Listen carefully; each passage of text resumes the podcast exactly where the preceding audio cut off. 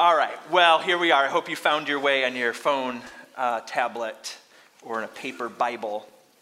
I hope you found your way to 1 Timothy chapter 2. This morning we're going to be looking at verses 8 through 15.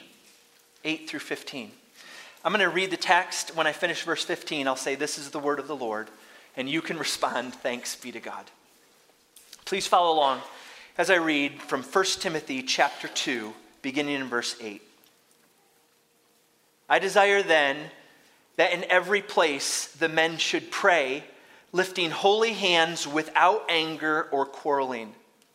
Likewise, also that women should adorn themselves in respectable apparel, with modesty and self control, not with braided hair and gold or pearls or costly attire, but with what is proper for women who profess godliness, with good works.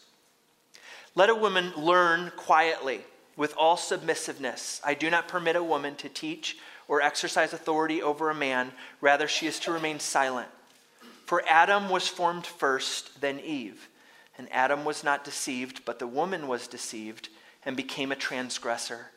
Yet she shall be saved through childbearing, if they continue in faith and love and holiness with self control. This is the word of the Lord.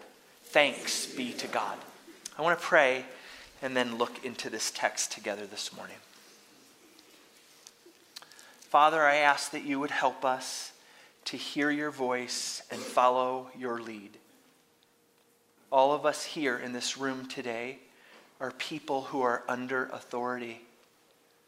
We're under your authority. You call each one in this room to submit to you, to draw near to you, to hear your voice. And so that's what we desire to do. Regardless of the white noise of culture, or perhaps our family of origin or our background, or maybe even our own personal biases, we ask that your voice would overrule all of those and that we would follow you because you are the good shepherd. And you have good intentions for us. You're the creator, and your design is the best. And so we look to you, we look to you in your word. And we pray this in Jesus' name. Amen. Well, I sat down to write my manuscript for this sermon, and I felt like I was having a sort of flashback to seventh grade. You all remember the tween years, don't you? You first started to get zits.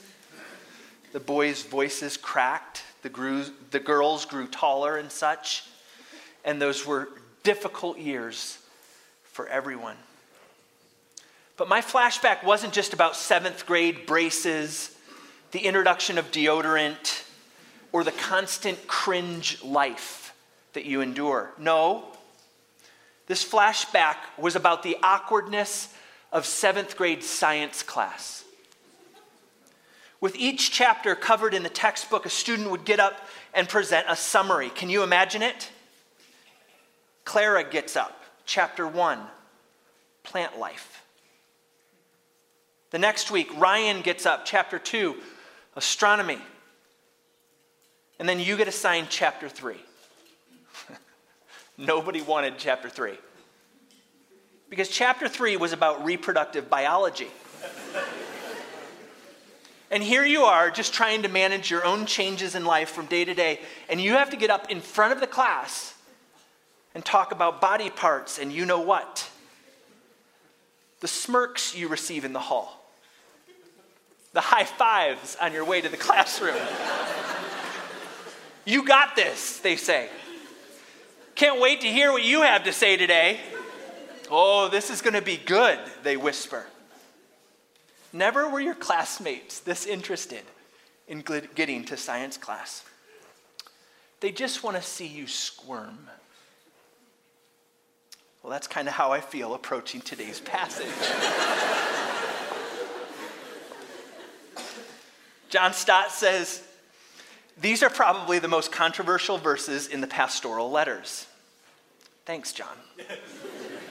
Craig Blomberg writes, These are the single most scrutinized verses in recent scholarship. Thanks, Craig. Abraham Kuruvilla writes, These texts are a lightning rod in recent decades. It's like you just want to stick your hand up and just get it done with. Just, just hit me. You get these comments throughout the week, like I've gotten. Oh, I've been looking forward to this. Can't wait to hear what you're going to unfold in the text today. You can do it, they say with a holy high five. Never have people been in such anticipation about a sermon.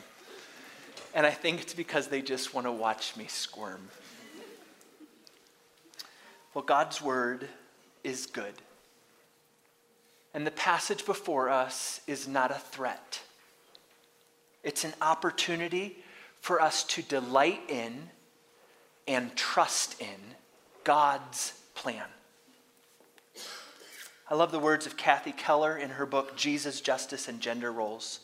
She writes Your life takes on meaning and matures when you conform to God's will, not when you get to do what you want to do.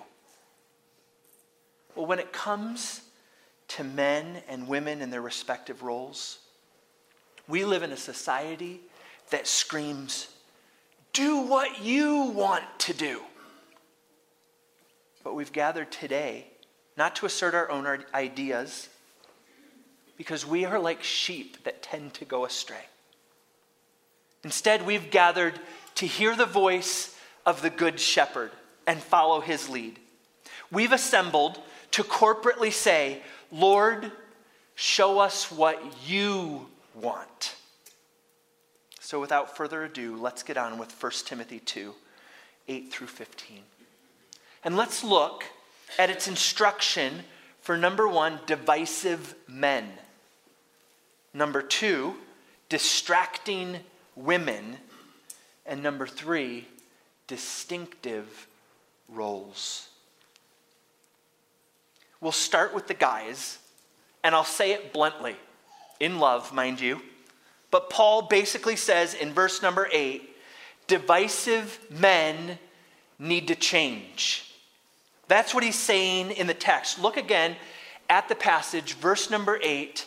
I desire then that in every place the men should pray, lifting holy hands. But notice what he says but without anger or quarreling. Okay, let's get ourselves contextually oriented. What is Paul's purpose in the book of 1 Timothy? Well, he says in chapter 3, verse 15, it is that you may know how you ought to behave in the household of God, which is the church of the living God. And so he wants to give instructions in the book of 1 Timothy about corporate worship, the gathered worship of the church. And it's not just for one group in a select Ephesian house church, as if then we could ignore it and say, that was for them and that was then, but this is now and we have better ideas we've come up with. No. He's talking about corporate worship in the church at large. And so there's an important little phrase in verse 8. I want you to take a look at it, maybe underline it. Verse 8, he says, in every place. In other words, not just in this one house church in Ephesus, but in every place, this is what I want. And so this passage, all the way through verse 15, is universal. It's the rule for worship in the church at large, wherever the household of God meets. So, beginning with men in the church, Paul instructs them to pray. And I think maybe this grand takeaway of verse number eight is that Paul puts the burden of leadership on the guys when it comes to corporate prayer. Now, men, I'm not saying that you have to be the only ones who pray, because we know in the church of Corinth, women prayed in the gathering of the church. So it's not just men. But what you get a sense of in verse number eight is that men are supposed to lead the way when it comes to corporate prayer. And so I'm wondering if you men are inclined to lead in prayer. Do you move, I mean, guys in the room, I just want to ask you do you move towards prayer or away from it? If you were asked this morning, imagine Pastor Josh, he's kind of got more energy than all of us combined, and he's out by the door. He hasn't even had one cup of coffee, and we're all jealous. And there he is greeting everyone, and Pastor Josh is there. And just as you come by, sir, he asks you, Would you open up our service in prayer this morning? He's got this big smile on his face. You just stare at him blankly.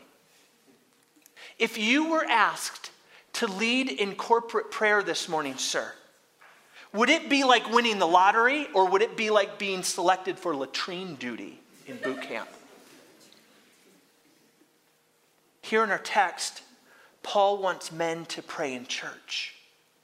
Notice the qualification that he puts on it, though. It's not just like, is there any willing soul out there who will open his mouth and pray for us this morning? That's not it. He wants men to lead the way in corporate prayer, but he has some specific qualifications. Verse 8 Men should pray lifting holy hands without anger or quarreling. Now, he talks about lifting holy hands, and that was one posture of prayer that early Christians adopted. It was sometimes called the Orans posture. And believers would stand with their hands raised to heaven. And it depicted this need for, that you had towards God, like a child who was looking up at his parents and asking for help. Like, would you help us, oh God? This was a common posture in prayer. They find some of the earliest Christian art in Roman catacombs with pictures of Christians praying in this posture. He's saying in verse 8, I would that men should pray lifting holy hands. But I think Paul is less concerned about the posture and more concerned about our piety. Because he says, lifting holy hands, and then he goes, without anger or quarreling. In other words, as you fold through the pages of the Bible, what you will find is that people pray in a great many postures. Some are seated, 2 Samuel 7. Some are looking up, Psalm 25. Some are looking down, Luke 18. Some are bowing or kneeling, Acts 7. Others are putting their faces all the way to the ground, Numbers chapter 14.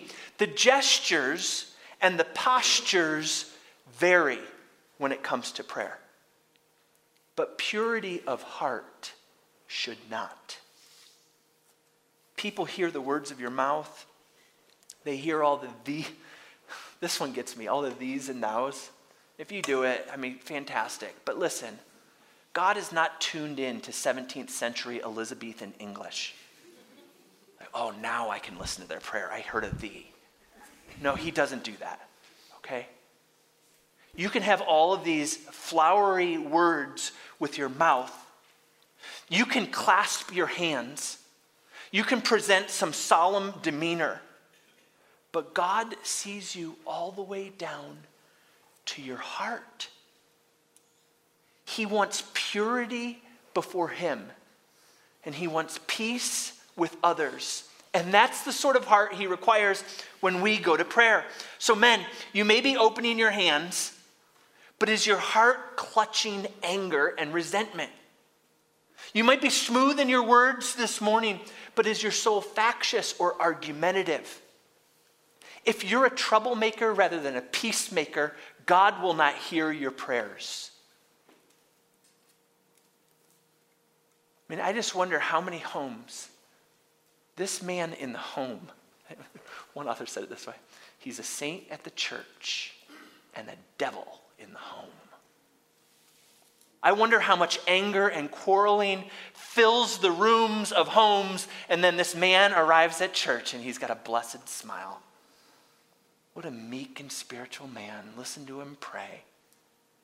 Sir, God sees you all the way down to your heart.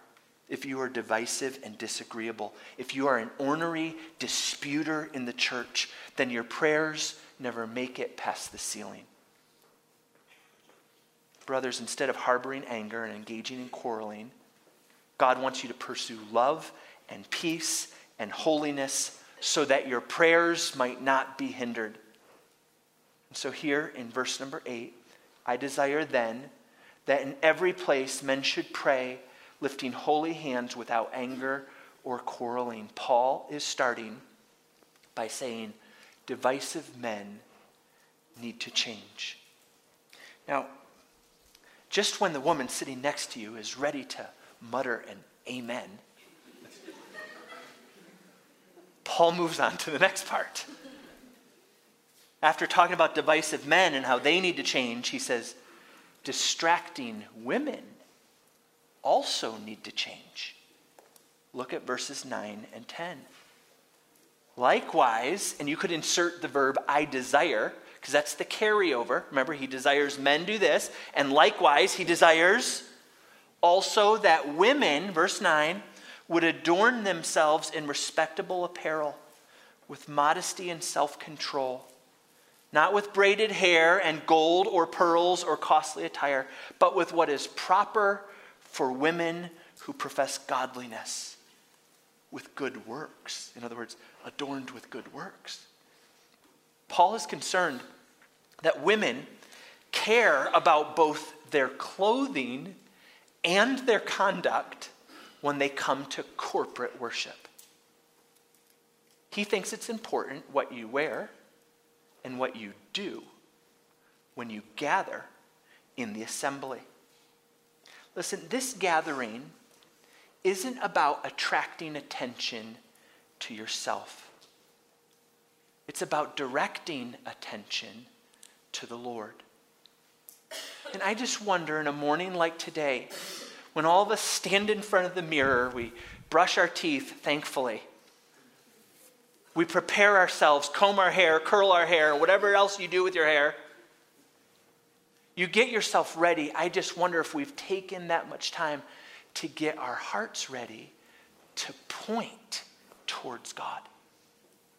Maybe we've got gotten ready so that people can look at us, but have we gotten ready so that we can direct people to look at God? That's what Paul is after here.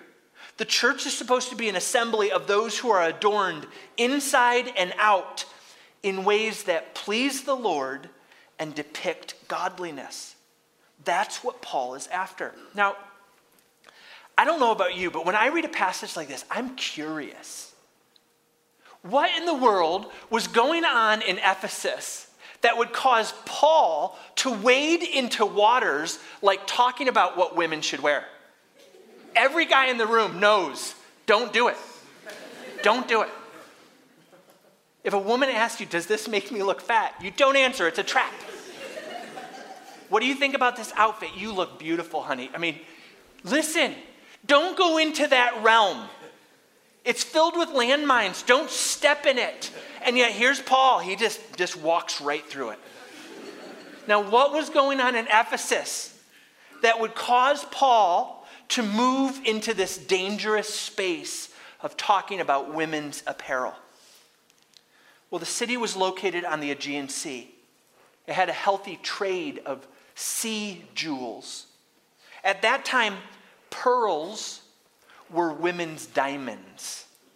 And apparently, there were ladies in the church who would wear extravagant gold and pearl jewelry. They'd wear luxurious garments. They'd call attention to themselves. They'd walk into the assembly, and their clothes, their hair, their jewelry would scream, Look at me. I'm beautiful. Look at me. I'm rich. Look at me. I'm sexy. Look at me the first century, those who had wealth and those who had rank would have their slaves spend hours preparing their hair. Wealthy women would have their slaves braid their hair and wrap the locks into these intricate creations. They would wear exquisite silks that they purchased at the Ephesian Agora. Power, rank, and wealth were displayed in hairstyle accessories, and fashion choices. Back then, just like it is today. In Stacy Schiff's Pulitzer winning book, Cleopatra A Life, she writes about how Caesar once gifted his mistress a pearl worth the cumulative average wages of 1,200 professional soldiers.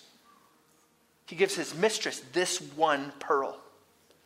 Now, the book cover photo gives us a glimpse at how these pearls and gold may have been worn. You can see it decorating the hair of this woman. Now, Kelly Olson captures what's important about all this in her book, Dress and the Roman Woman Self Presentation in Society. She writes this quote, When the average Roman woman in antiquity stepped outside her home, her apparel and hairstyle would have conveyed visual signals about her rank, citizen freeborn slave, her marital status, in some cases, her age, and even her moral status. Then and there, even more than here and now, dress meant representation.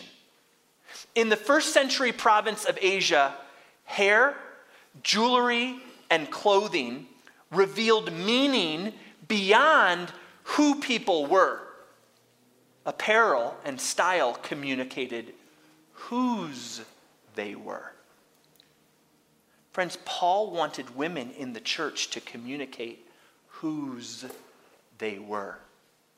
In other words, that they belonged to the Lord. Ladies, you face extreme pressure in the realm of beauty. I know this because all you have to do is drive down I 15. You make your way through this valley, and it's filled with billboards for augmentation, rejuvenation, Botox and belly tucks, body contouring, liposuction, eyelid surgery, and the quote, lips you've always wanted. They say things like this is what the billboards proclaim Friends don't let friends muffin top. Or Make your inner beauty jealous. Or here's a favorite one that's classic Utah God's remodeling his temple. Isn't it time to remodel yours?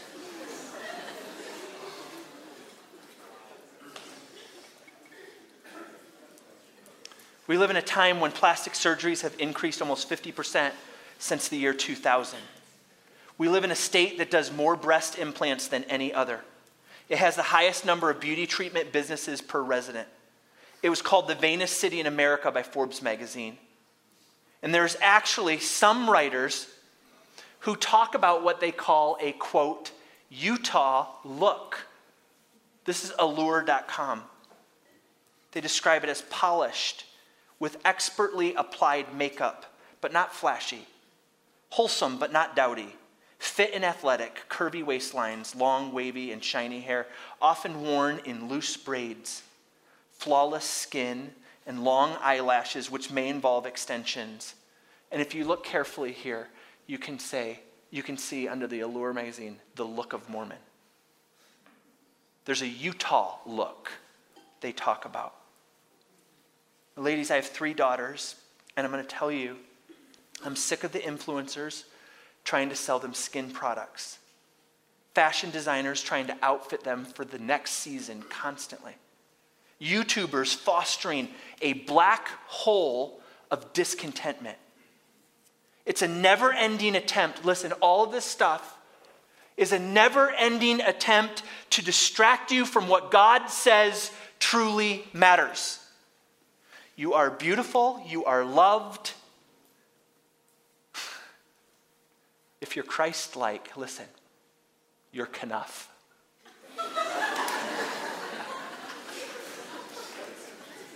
For all of you who don't know, I made myself watch it this last week in preparation for this message. Now, don't get me wrong. This command about not worrying about braided hair and and gold and pearls and all of that. This command is not to conceal your beauty. It's, it's not telling you to look frumpish. There's no virtue in looking drab or unkempt. I think that Paul just wanted believing sisters to have a different motivation in their clothing selection than the unsaved culture around them. Whereas unbelieving women may have dressed to flaunt extravagance, display lavish lifestyle, or exhibit their sensuality. Christian ladies were supposed to be respectable, modest, and self controlled. They were to exhibit good works, or as Peter puts it in 1 Peter chapter 3 verse 4, the imperishable quality of a gentle and quiet spirit, which is precious in the sight of God. I love how the elderly churchman, he's uh, recently passed away, John Stott, once wrote to women like a loving grandfather. He said this If nature has made you plain, grace can make you beautiful. And if nature has made you beautiful, good deeds can add to your beauty. Friends, a woman's beauty is her godliness, not her gaudiness. She's beautiful because of who she is and what she does, not because of what she wears. Solomon put it like this long ago Charm is deceitful, and beauty is vain. But a woman who fears the Lord, she shall be praised. Well, Paul has made it clear that divisive men and distracting women need to change. But the passage isn't finished. It goes on to say one last thing, and that is that distinctive roles need to be upheld in the church. Now, this is where things get interesting. You've made it this far, you've said, okay. This is where seventh graders squirm. Look at verses 11 and 12. Let a woman learn quietly with all submissiveness. I do not permit a woman to teach or exercise authority over a man. Rather, she is to remain quiet. Now, perhaps the best way to unpack these verses is to note what a woman should do and what she should not do in the church. Now, there are going to be inverse implications that have to do with the role of men that will be picked up in chapter 3. And so they're not off the hook. But Paul starts with the roles of women.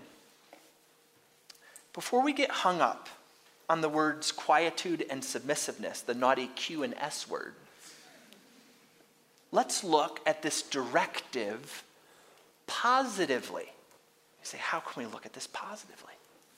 Well, notice the imperative is that women should learn in church.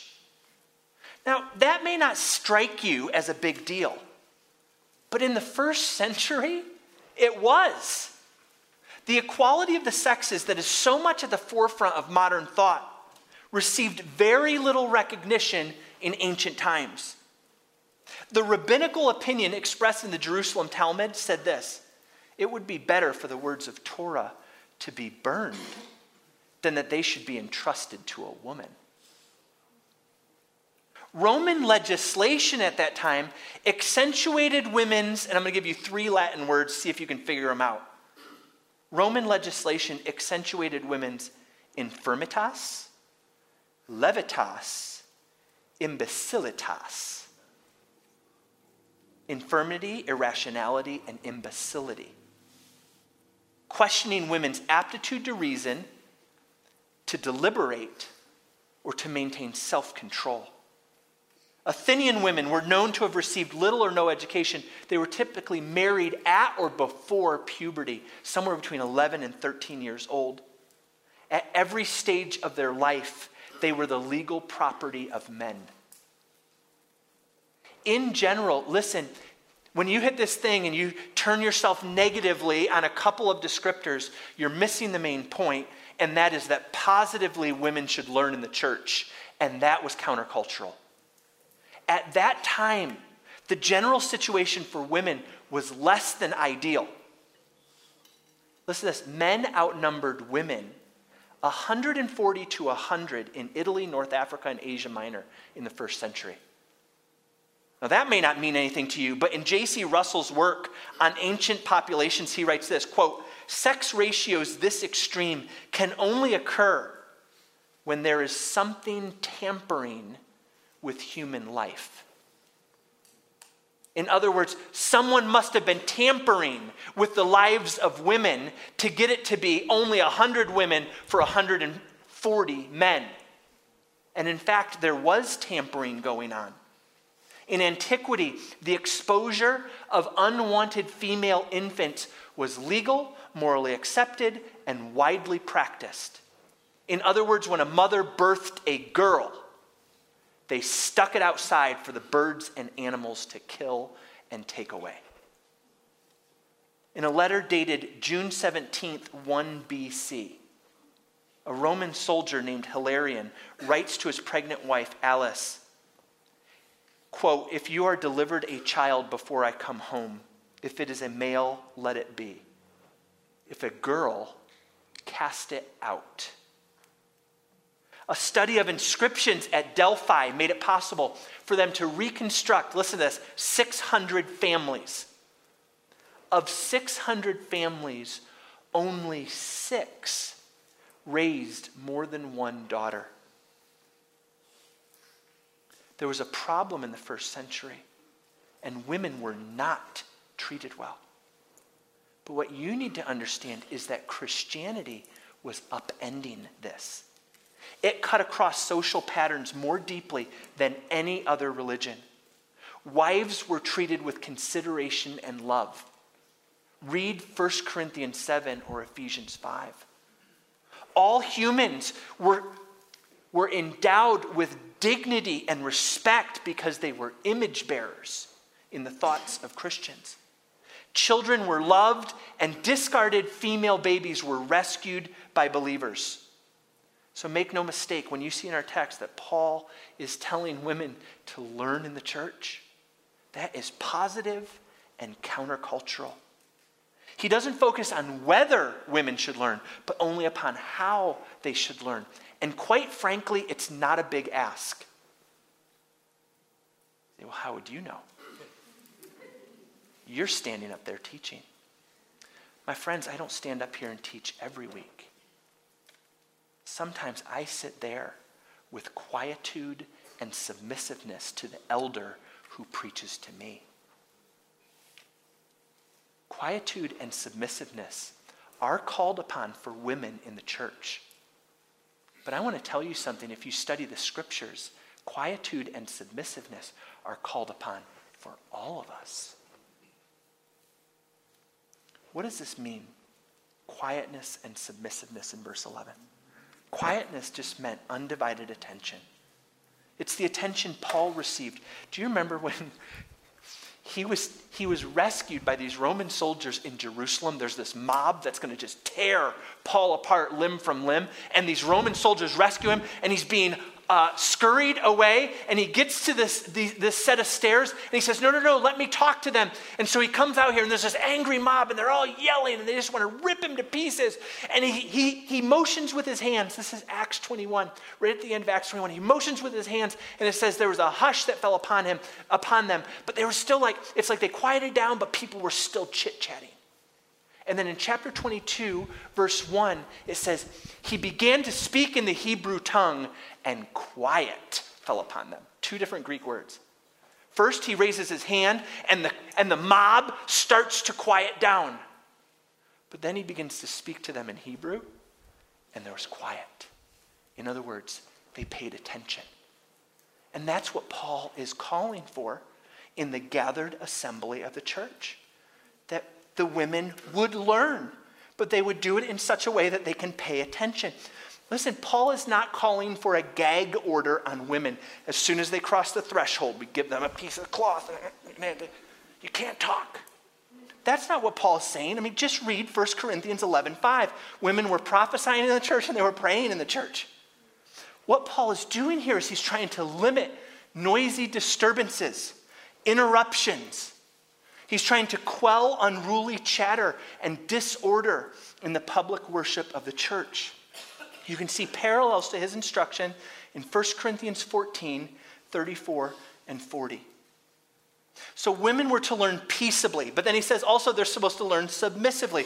Paul wanted the women of the church to display an attitude, you could put it this way, of cheerful agreement. He's not calling for blind acceptance, but rather an attitude of charitable welcome and responsiveness. Have you ever had to stand up in front of a class or at work had to give some sort of a briefing or a talk and you see people there, their coworkers or their students, and they're there and you can look out at the crowd and some are very welcoming to you. You can tell by their face. Like they're welcoming you, they're listening to you, they're tracking with you, and then there's that other person.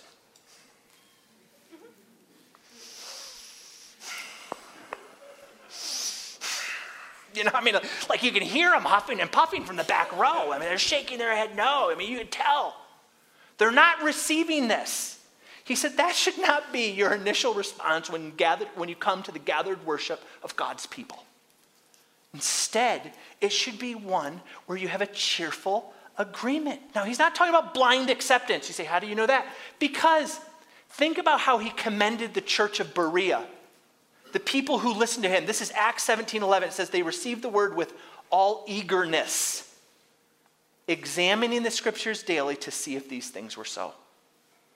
It's not blind acceptance, it's just this eagerness, this charitable welcome, this receptiveness. That's what he's calling for quietude and submissiveness. But I want to suggest to you that though this passage is directed towards women, it actually, these qualities extend to all of our lives. Look earlier in this chapter, 1 Timothy chapter 2 verse 2. Do you remember earlier in the chapter? We're called to pray. He says pray 1 Timothy 2 2 that we may lead peaceful and what kind of lives? Quiet, the same word. All of us, we're supposed to pray that we can be this way, that we can have quietude in our lives. In terms of submission, I mean, just fold through the pages of Scripture. I mean, 1 Peter chapter 5, verse 5, younger elders are supposed to submit to older elders. 1 Corinthians 11, 3, men are supposed to submit to Christ. Hebrews 13, 17, congregants are supposed to submit to their pastors. Romans 13, 1, citizens are supposed to submit to the government. James 4, 7, all of us are supposed to submit to God. Quietude and submission aren't big asks.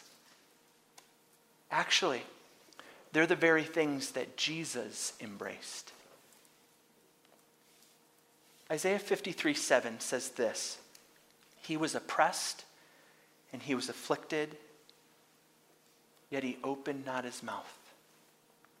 Like a lamb that's led to the slaughter, and like a sheep that before it shears is silent, so he opened not his mouth. Philippians 2 8, he humbled himself by becoming obedient to the point of death, even the death of the cross. Submitted himself to the Father and prayed, Not my will, but thine be done. I love how Rosaria Butterfield put it. She said, Submission is what Christ did for me at the cross. And therefore, anytime that Scripture asks me to model Christ, I trust that this is for my good and for his glory. Now, notice how, in addition to stating what women should do, they should learn in quietude and submissiveness. In addition to noting what women should do in the text, the apostle also clarifies what women shouldn't do. In the church, he says, they shouldn't teach or exercise authority over men. Now, I'm going to cut to the chase and tell you what I believe from this text. I think these two prohibitions for women, not to teach, not to exercise authority, have to do with the primary functions of elders in the church. Like, why does he pick these two things? Why are these his prohibitions?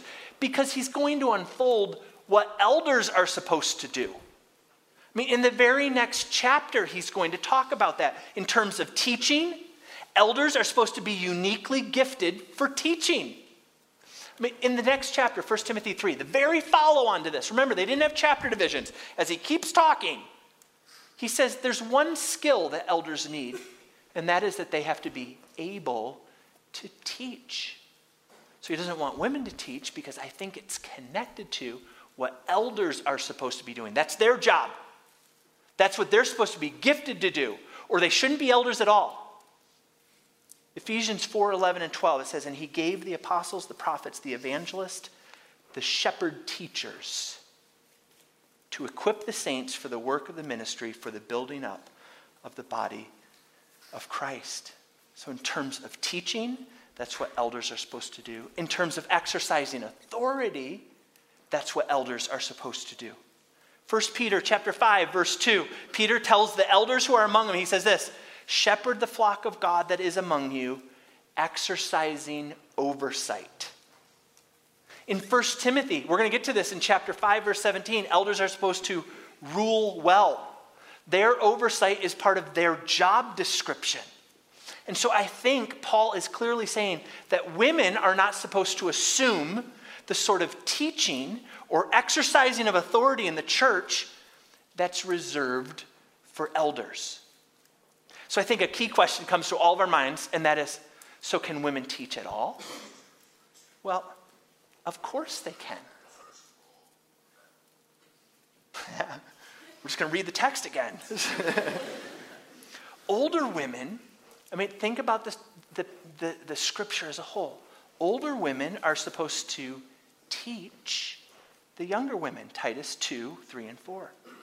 Or we have the example of Priscilla her husband, and her husband Aquila, who take Apollos aside, and it says they taught him the way of God more accurately. Acts chapter 18. Think about Timothy himself. Here we are in the book of 1 Timothy. Who taught Timothy the scriptures? Who was it? It was his mother and his grandmother. That's what Paul says, and he commends them for it.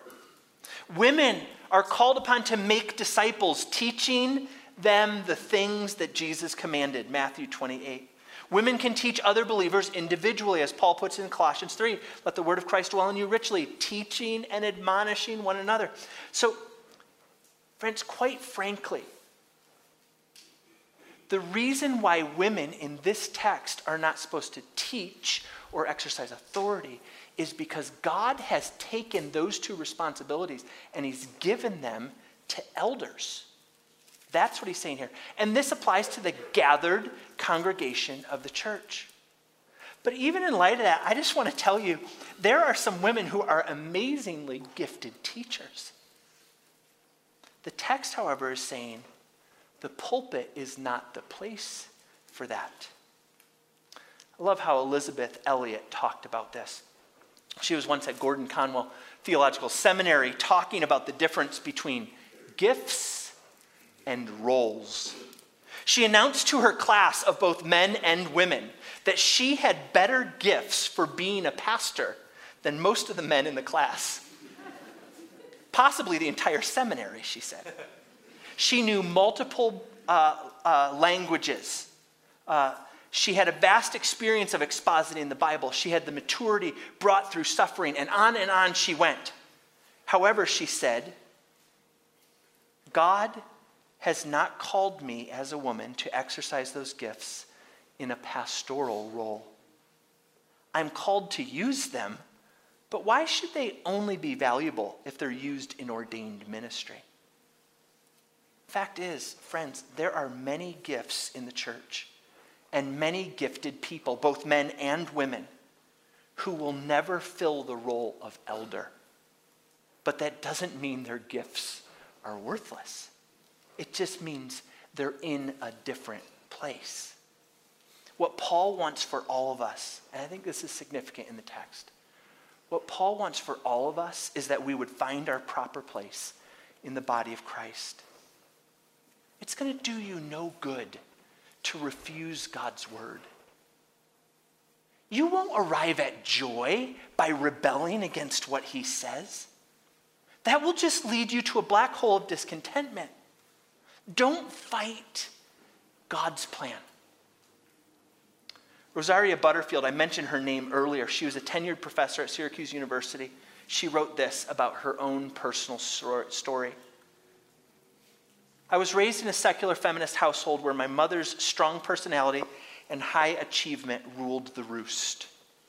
I followed in my family's footsteps, and a feminist world and life view became more than a political investment for me.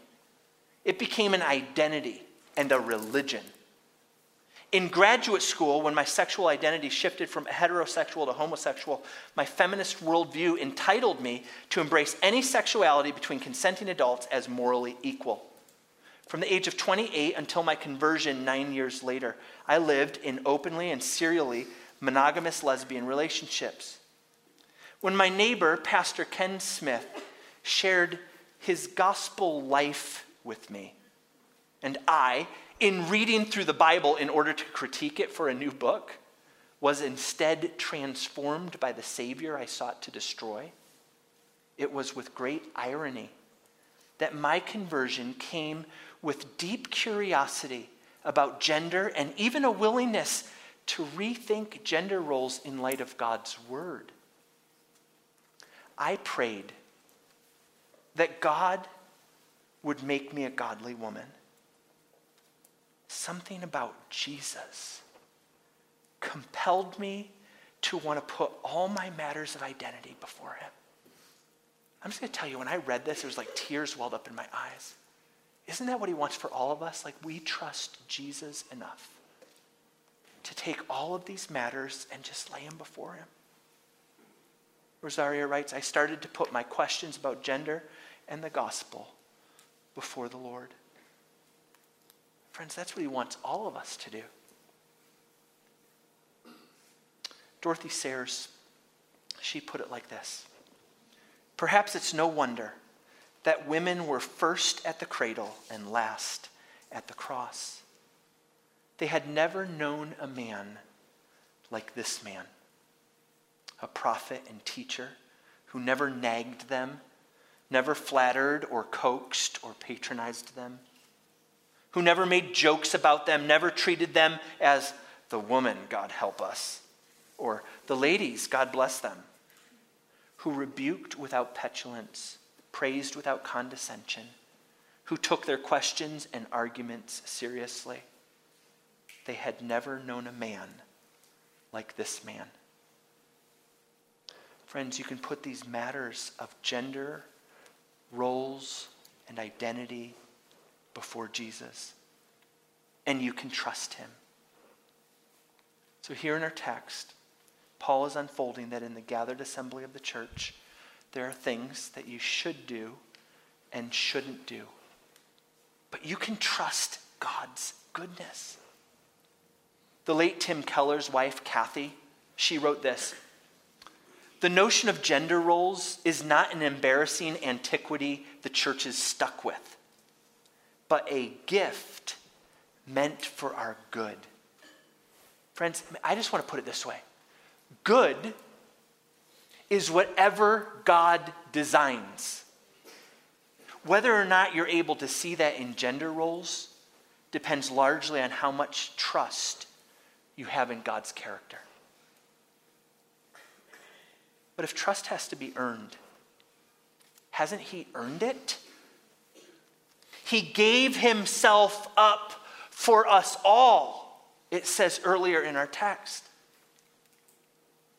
Friends, God the Father watched his beloved get stapled to a Roman cross in your place. So he who did not spare his own son, Romans 8:32, but gave him up for us all, how will he not also with him graciously give us all things? Folks, you can trust God and his plan that it's for our good. Now our text closes.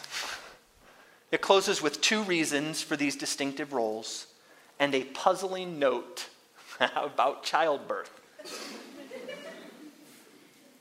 In verses 13 and 14, Paul points to the fact that Adam was created first, then Eve. That's the priority of man in creation. He then notes how woman was deceived first, then the man. And that's the priority of woman in the fall. And so, because of God's creation order and because of what happened historically when woman acted apart from the man, leading him into disobedience, rather than the man fulfilling his role and leading the woman, Paul urges men rather than women to teach and exercise authority in the church. I think the important thing to grasp here is that Paul is grounding his rationale for these role distinctives. He's grounding his argument in creation itself.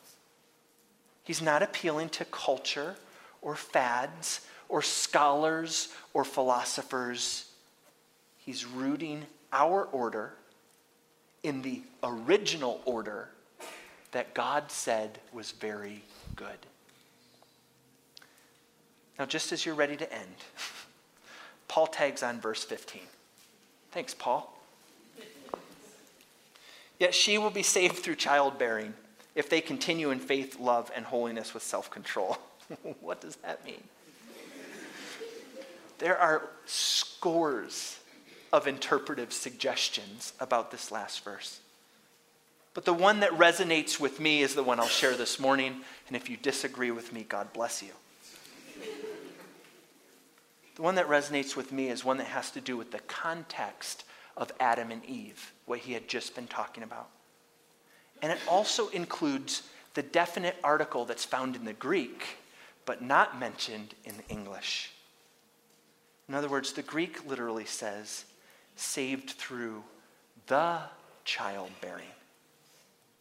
In other words, perhaps Paul is pointing to the birth of the child who would deliver all of us, the birth of the Messiah.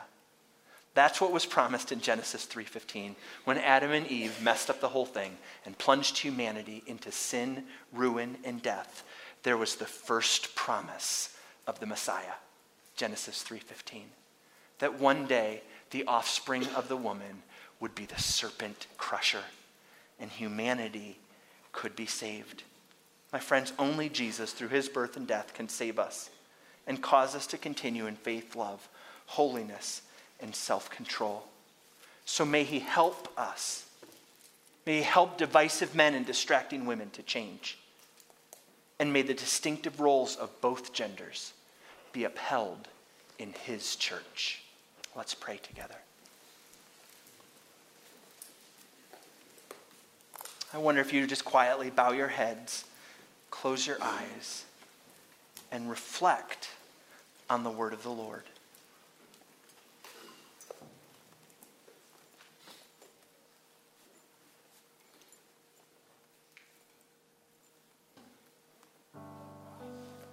Wonder if there are some men who came today with anger or quarreling in their hearts. God wants peacemakers, not troublemakers. And so perhaps something needs to change in you, sir. Or maybe you're here this morning and you've been distracting people from God instead of attracting them to God. That's you, ma'am. Something needs to change. Finally, I wonder if God is teaching you about your proper role in the church. Maybe you just need to receive it by faith and surrender it to the Lord. Lay it before Him. He's good. You can trust Him. Friends, let's just take a few moments to pray. Maybe you need to repent. Perhaps you have to express trust in God. Or maybe you just want to praise Him for His goodness. There are some prayer prompts on the screen. We want to turn this place into a house of prayer. Pray on your own, or perhaps pray with a friend nearby. Share something that God taught you, and then go to the Lord in prayer. Use these prayer prompts on the screen to help you respond to the word of the Lord.